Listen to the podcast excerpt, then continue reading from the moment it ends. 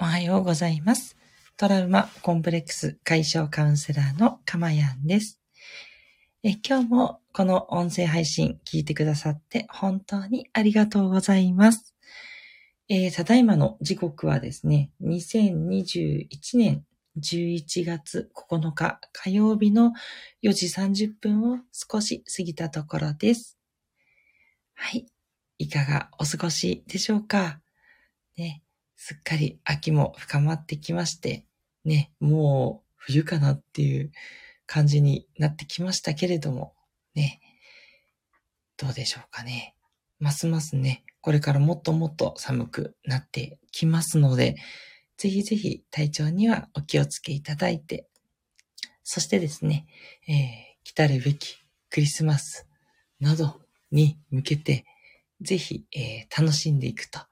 いうこともですね、忘れずに心の栄養もね、とっていただけるといいなというふうに思います。はい。では、えー、今日なんですけれども、今日は30回突破記念の、えー、3部作、かまやんの反省を伝えていくの最後ですね。えー、最後は、えー、大学卒業後から今ということでですね、えー、お話をしていきたいと思います。ぜひですね、これを聞いてくださっているあなたもですね、これまで、えー、学校卒業してから、えー、今に至るまでどんなことがあったかなということをね、振り返っていただく、そんなちょっとした時間にしていただけるとすごく有意義なんじゃないかなというふうに思います。はい。それでですね、あの、大学の時の話を前回したんですけど、もうすごくね、こう、みんなと何かをする。うん。みんなをこう、取りまとめるというか、そういうことが好きなのかなと、その文化祭でのね、出し物をするっていうことから思いましたし、あとですね、えっと、ダンスを、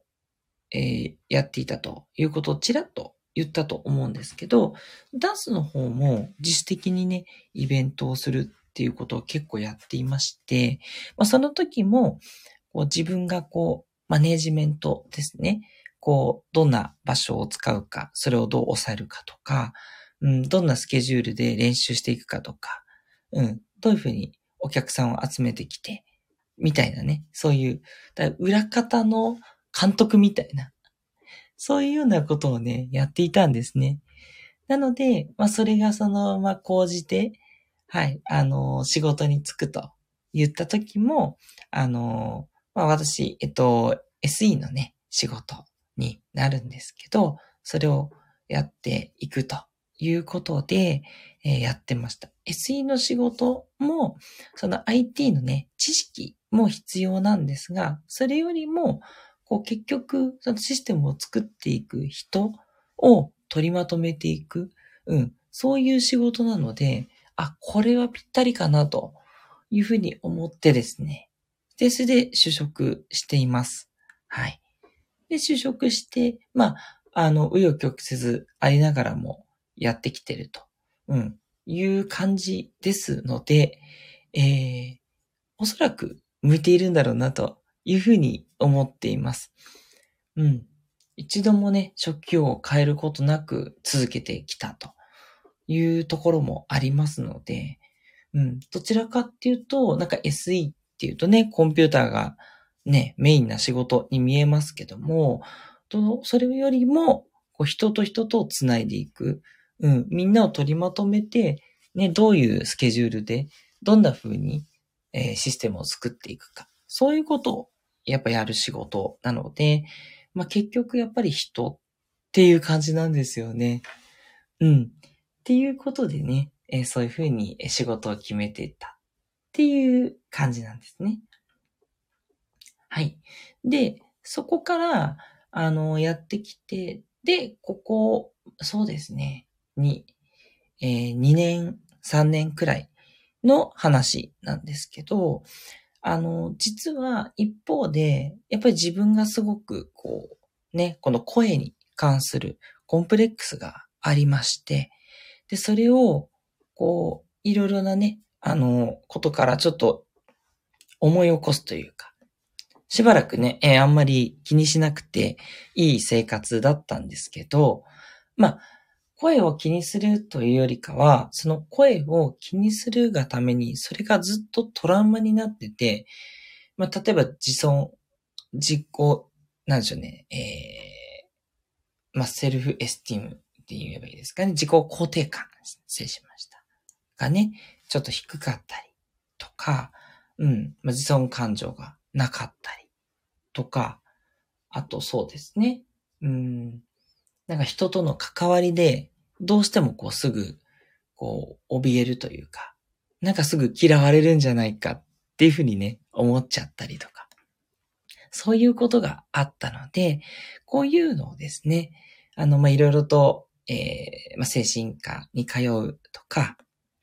あといろいろカウンセリングを自分自身もね、受けたりしながらということで、それで少しずつですけど、直していったっていうのが、ちょっとここ数年あったんですね。なので、その、ここ数年いろんなことをして直してきたっていうのがあって、やっぱそれがね、自分の中でも、こう、そのやってきたこと、自分がいろんなことを考えてきたこと、これをぜひね、えー、いろいろな方にお伝えしたらですね、えー、すごくこうね、そういう思いをしてる人も心が軽くなってくれるんじゃないかなと。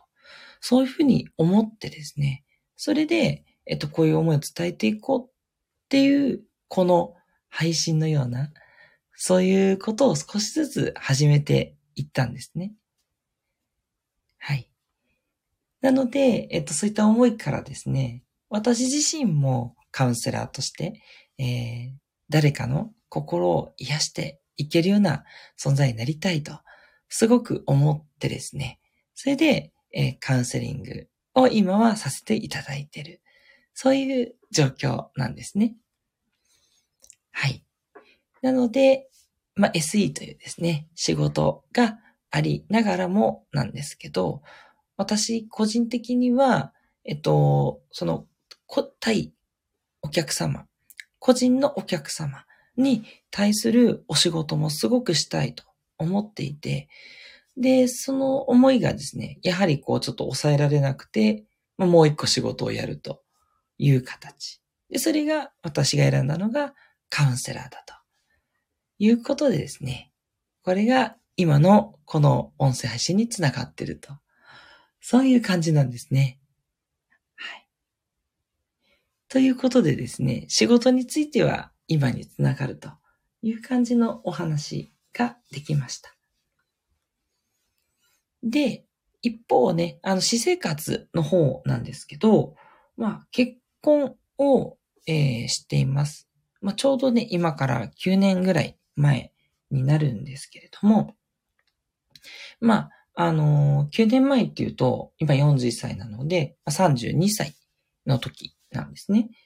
なんで、まあ、どちらかっていうと、世間的には遅めの方かなとは思うんですが、まあ、あの、例に漏れず、そんな感じの、こ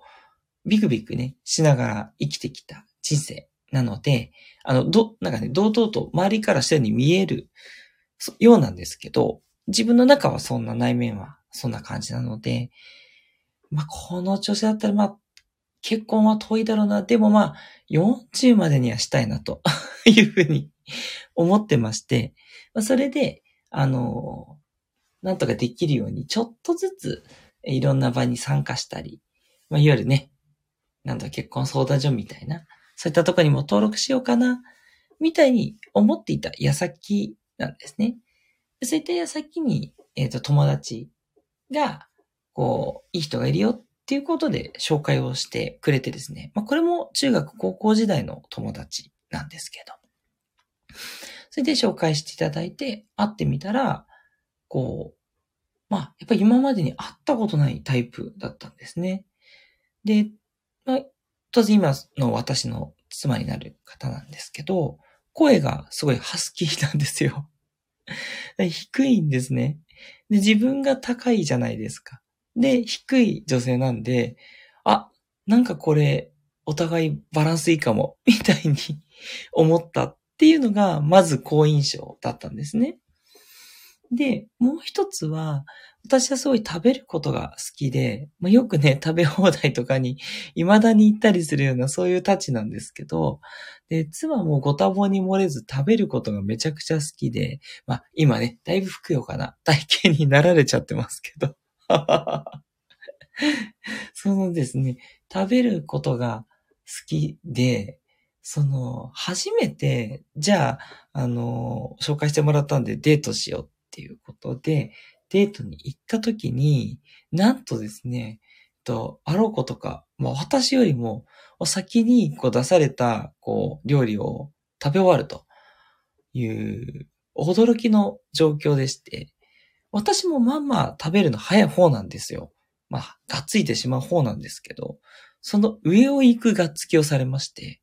いや、これ一応初回のデートなんだけど、すごいなと思って、なんかそこまでね、こう気を許してもらったのかな、みたいな、うん、感じで、まあ、やっぱりちょっとこう、他の人とは違う、なんかそういうものをやっぱすごく感じたんですよね。で、その頃ってもうほんと自分も全然自信とかもなくて、なんかこう自分なんてみたいなね。今はそんなことないんですけど、当時全然そういったね、あのメンタルの勉強とかもしてなかったので、すごい弱気な感じなんですけど、で、そんな自分を全然それでいいよとか、うん、なんかこう、肯定してくれることをずっと言ってくれてたんですよね。だからなんかすごく嬉しくなっちゃって、まあそのまま、なんかもう、3ヶ月後にはプロポーズしてみたいな、早、みたいな感じなんですけど。まあね、あの、妻も、あの、1個下で、まあ、ね、30と30歳だったんで、まあ、適齢期ということもあってですね、まあ、受けてもらって、で、結婚して、今に至るという感じなんですね。はい。で、えっ、ー、と、これはあとプロフィールにも書いてあるので、ご存知の方もいらっしゃるかもしれないんですけど、まあ、第二のね、人生を歩み出すというきっかけがありまして、まあ、そこはね、子供がやっぱり生まれたことなんですよね。